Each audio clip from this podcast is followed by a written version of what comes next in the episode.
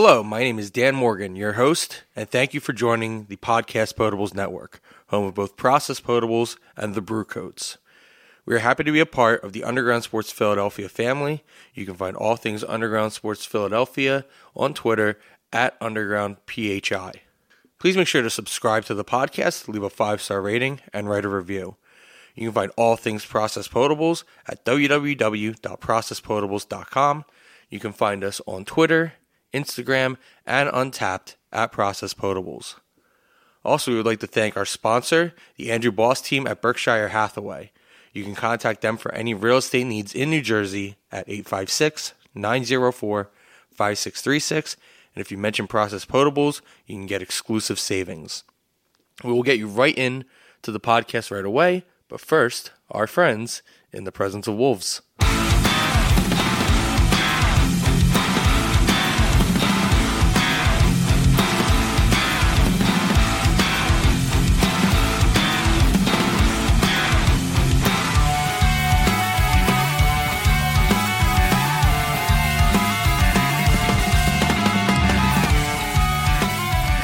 All right, so we're hanging out here at Three Threes. We are joined by John from Three Threes Brewing. John, thank you so much for joining us today. Thanks for having me.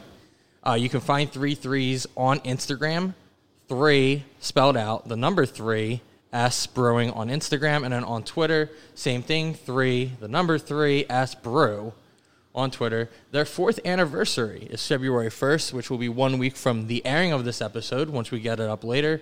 But we're going to start more at the beginning. So, John, three threes. A lot of times when we go to breweries, it's like, oh, it's the name of the town, or it's something pretty obvious. We haven't been able to figure out really where three threes came from. So, can you explain what's behind the name? One of the more interesting ones we've seen. Yeah, so um, actually, the building that we're in right now used to be address 333 Washington Street. Um, for the prior businesses, once uh, opened as a brewery, the front door was put on uh, on 13th Street here. Here, so the address had to change. So um, the original owners uh, decided to use a little bit of the building history when naming the business and named it after that original address.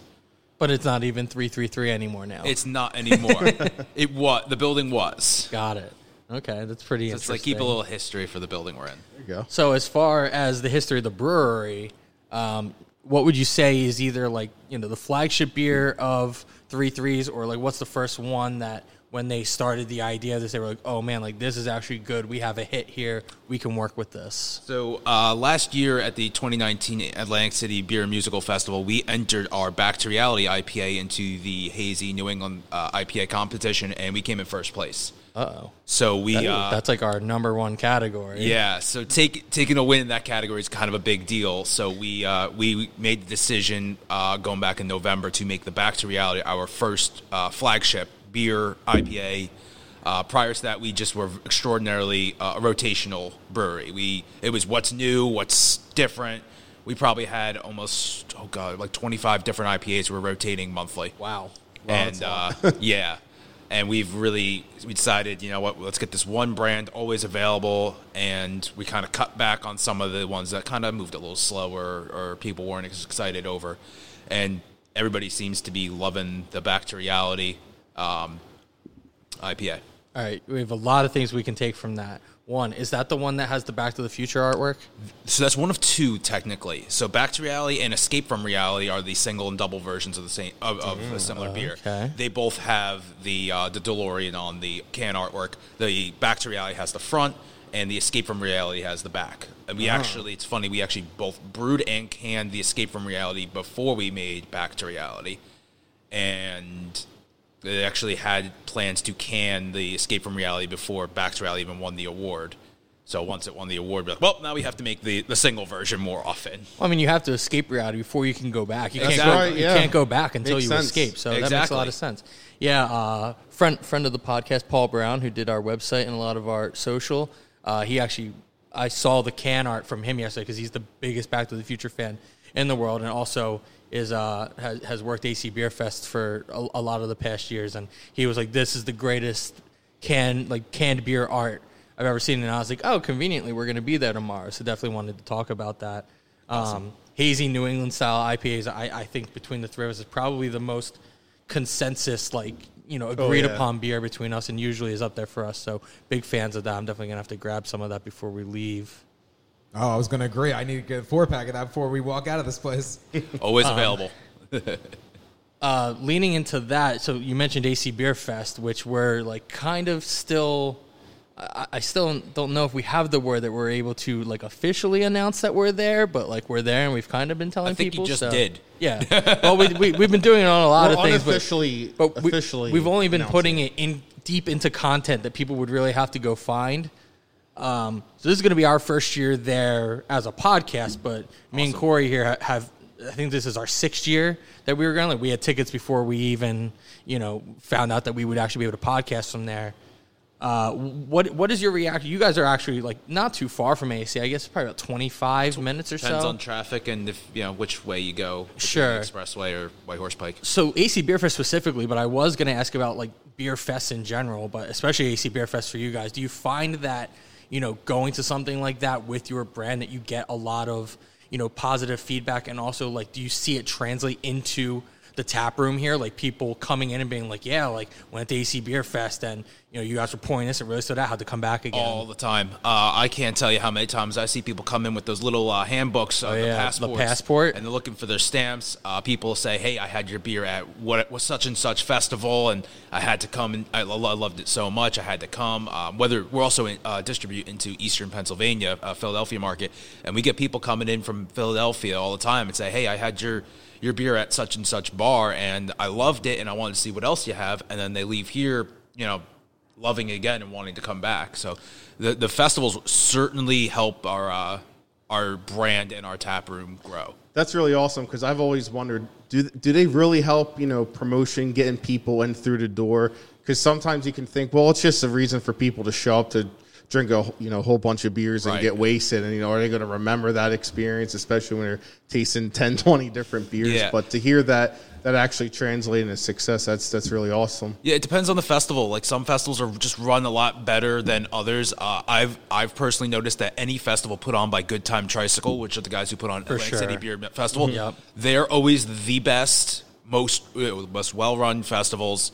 And w- that's the ones, and they're primarily South Jersey. A lot of South Jersey festivals. You know, you take an AC Beer Fest, uh, the Witchcraft Festival, that's in um, October. That one was really big as well. Yeah, they do the seafood fest as well, which is a big hit. festival, yeah. So we, we notice a lot of people come from those festivals after them.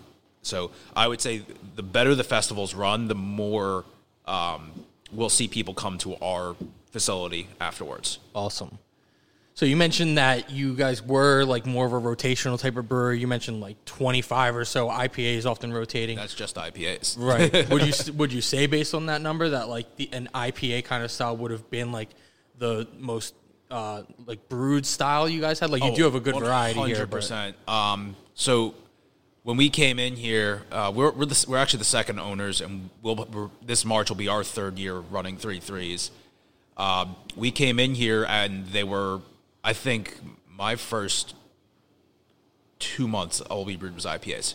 I didn't brew a damn a thing until we finally brewed our blueberry saison. Was the first non IPA I brewed working here that's you know that's where the the craft market is. It has been, um, and we kind of when we signed on with our distributor Hunterdon, that was like almost all they wanted. You know, in the, you can get the seasonal, a couple seasonal beers, you know, saison summer, uh, stouts and porters in the fall, but it was primarily IPAs. And I think as we grow as a brewery, as the market um, morphs and changes, we're allow- uh, able to kind of build off of that. You know, you've got your your brand, the, uh, the Back to Reality will always be there, and you hit your IPA numbers with that, and you're able to mix in a little bit more variety, which I personally love. Yeah, we're we're definitely about the variety, so that's awesome to hear. So speaking of variety, we are in Hammonton. It's the blueberry capital of the world. it is. You mentioned a saison already. I'm currently drinking the Break the Fast, which is a blueberry pancake inspired porter. Yep. So being in this area, having you know so, some kind of access to that, do you find yourself doing a lot of blueberry inspired styles as a result? So the blueberry saison is like our trademark summer seasonal. Um, we make a lot of that throughout the summer, especially this summer. Now that we're kind of in the um, flagship style instead of just making whatever hasn't been made in a while. Uh, we're going to be cranking out blueberry saison almost as much as Back to Reality this summer, um, which sucks for me because I'm the guy who has to puree and cook all the blueberries. oh wow! and that's not fun process. I don't imagine so. um, and that, you don't have to mash them with your feet, right? Like no, in, in no, barrels no, and stuff. nobody would drink the beer if I had to I think do that's that. wine, right? That's I've only seen that in The? Simpsons. Yeah. That's where I get most of my information from. So That's a reliable source. They're always right. They always They did did- it first. they always predict did it everything. first. They do. Simpsons did it. Now I do have to ask, um, being the blueberry capital of the world, like does, does that you know kind of uh, moniker does it ever get like annoying or just old? You're like, I gotta brew another batch of blueberries. Why can't this town do something else? Or is that something that like people from around here are actually proud of? and- Pe- People from here are actually very proud of the, the blueberry heritage, but I don't really feel that our hand is forced to make that too much. I think you know you, you do want to have a blueberry beer any chance you can. Obviously, it's got to be seasoned right, which is why we have the, the blueberry pancake porter for the you know winter time, nice thick um, porter to warm people up, and then we have the, the easy drinking summer uh, blueberry saison for the summer. Uh, we've done a couple of other like one-off varieties. I think we did a blueberry cobbler last summer, which is like graham crackers and blueberries and a blonde ale. Uh, we've done a couple of others, but we we really can do whatever we want fruit wise. It's not like oh, why did you make something without blueberry? We yeah, we also have a blackberry saison, hibiscus saison, so we we, we can kind of do whatever. But like you do, you being from you know in Hammonton, you kind of do have to be like all right, well, we have to be conscious. We got to make something with a blueberry and um, we, we love you know people love our blueberry saisons So like that's like the staple of the blueberry beers for us I mean, it's got to be convenient to have a, a staple of your community that you can actually implement in Yeah. what you do. Yeah, Because absolutely. you know, growing up in like Runnemede, where it's like, hey, we have a giant stretch of the Black Horse Pike that no businesses ever last. Is like, well, what are you going to do with that? That was Right. pretty much to claim the fame. So it's good there's something you can use. I don't, I don't see how that would really be a problem. not at all just just making those blueberries So we mentioned your four-year anniversary is coming up in a week on February 1st. Before we actually touch on that, I wanted to ask. So we've only been doing this for just over a year, the, the podcast specifically, but we've been you know around craft beer for a while now. A lot of the places that we've visited so far in our time doing this are in their first year. They're about to celebrate a one-year anniversary, a two-year anniversary. So coming up on four. Now I know you, you had mentioned that you know you guys are coming up on your third year of owning it, but either way, you know, kind of being more veteran than a lot of the people that we speak to. What are some of the ways that you guys, you know, kind of like hang in, compete, like stay fresh in a market where so many breweries are, are sprouting up, and a lot of times just being new can generate hype, can get people in the Right. door, but then you have to sustain. So now, not only do you guys have to sustain, you have to compete against all of them popping Right. up. i think there's probably about 12 answers i can give you right here um, the first first i'm going to say is when you have that staple um, flagship beer, people recognize that they know it, and you you know using the Back to the Future reference is something that sticks with people's mind. Like, oh, For Back sure. to the Future beer. So I think that is a way to kind of keep yourself above is having a good beer, an award-winning beer that is easily recognizable. Um, on top of that, uh, my brother is a mad scientist, and if there's a stupid, crazy idea, he's very willing to find a way to make it work. Um, like today, we're, we're tapping Cop Juice, which is a jelly donut, you know, coffee porter, which you've got the sign right there. and it's I mean, who, who the who the heck makes a jelly donut beer? We do. Um, it's just having the mindset of what's weird, how can we make it work? Not that's stupid. It's how do we make that work? Um, another br- awesome thing that we have that not a, a lot of the newer guys who don't, who are starting smaller, is we have a one barrel pilot system, which really allows us to get crafty, get creative, um, and do some wild and out there things. Uh, we also recently got a couple of corny kegs, which is like a five gallon keg that you could put a cylinder in. That's how we made the cop juice. You just rack a beer into it, put whatever kind of ingredients you want to age it on. And it's just a five gallon batch. You could really experiment on that. All right, so you mentioned your brother, mad scientist. Yeah. What's the craziest thing he's tried that didn't work, and what's the craziest one he's tried that did? The honestly, the only true miss that comes to mind is we. So we have a line of uh, experimental IPAs we call Evolution, and the last one we did I think was Evolution 11. He tried to do a cherry vanilla IPA, and at first it just didn't. We weren't overly happy with it, but a lot of times what we do when we're not happy with something is we leave it in the cooler for a while. and then we try it. And we tried it a week or two ago, and it was way the hell better than the first time. Uh, I think we also did that with a, uh, a brown ale. We just weren't happy with it. Just kind of left it in the back, and all of a sudden, holy crap, it's really good. Uh, and a mint, we did a actually a mint stout that the same thing. Uh, it was aged on Andes candies, Oh and God, it tastes like toothpaste. like I mean, I might as well have been drinking Crest. So we threw it in the back for three months. Pu- pulled it out. Eh, it kind of tastes like candy canes now. Put it in the back for another two months. Pulled it out. It, it was Andes candies. Everything came through, and it's just amazing how you know what? I'm not sure how I feel about this. Let me age it. and Then you find the right time to serve it. Uh, that's kind of cool.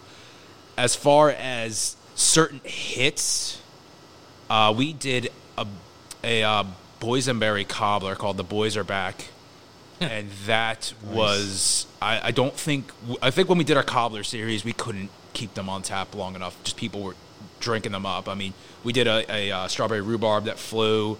We did a peach uh, that flew. The blueberry, as mentioned earlier, those just kind of you can't keep them in stock. Uh, and actually, if you want to talk real mad scientists, uh, I'm not sure if you're familiar with Sterling Tav- Sterling Tavern, uh, but we did a beer dinner with them, and there's some mad scientists in, in the kitchen, and they asked us to do some mad scientist work on the beer side to pair. We made a Oreo Golden Stout, a pizza Oh. saison, Oh shit! Oh my god. a peach Grotzer, which is a smoked wheat beer, which is a creation of my own, and You said wheat, right? wheat, Okay. a smoked wheat beer, which it's like beer with like bacon flavor. Either way would pique my interest. I just wanted to make sure we we're Yeah. on the same page Yes, here. yes. So I mean, the, the ideas are endless. That's awesome. Yeah, we're we're working on a little on some things on our end, content creation wise with beer pairing and, and food and things like that. So that's awesome to hear that you guys were able to do something Yeah, cool we're, like that. That we're sounds planning awesome. another one with those guys, and I think a couple other breweries are going to join. Where are they this Where are they located? Uh, Sterling. I uh, if I had my phone on me, I could look it up. I don't honestly know what town it is. I know it's much more north, Okay. Um, but they they made a, a crazy, crazy, crazy menu. Uh, I unfortunately didn't make it to that event, but I was told the stories of how mad sciencey their Pizza saison. Yeah. It's just interesting. You have two beers that are the names have to do with Back to the Future, and you describe yourself a mad scientist. So uh, you, you That guys was must really no pun intended. The, lore, the, the lore translates to reality. Yeah. And then reality is also put in the name of the beer. So. According, according to the Google, uh, Sterling Tavern is in Morristown, New Jersey. okay. okay. But Okay. like, I believe the North Morris. Yeah, town. not Yeah. Morris. Yes, Morris. Yep. yes, that's that's the one it is. I figured. So, okay. Uh, leading up now, February 1st, one week, the four year anniversary. What can you tell us about what people can expect if they're able to come through there? What, what do you guys have planned for that? So for the four year anniversary, we uh, expand our hours. We open at twelve. We close at ten, which is usually one to nine. Um, the first um, three and a half hours is uh, 14 beers on tap. We're gonna have our anniversary IPA. Here's the scoop, and I'm gonna tell you. Um, the second part's just the quote for the name of the beer. It's not actually part of the name.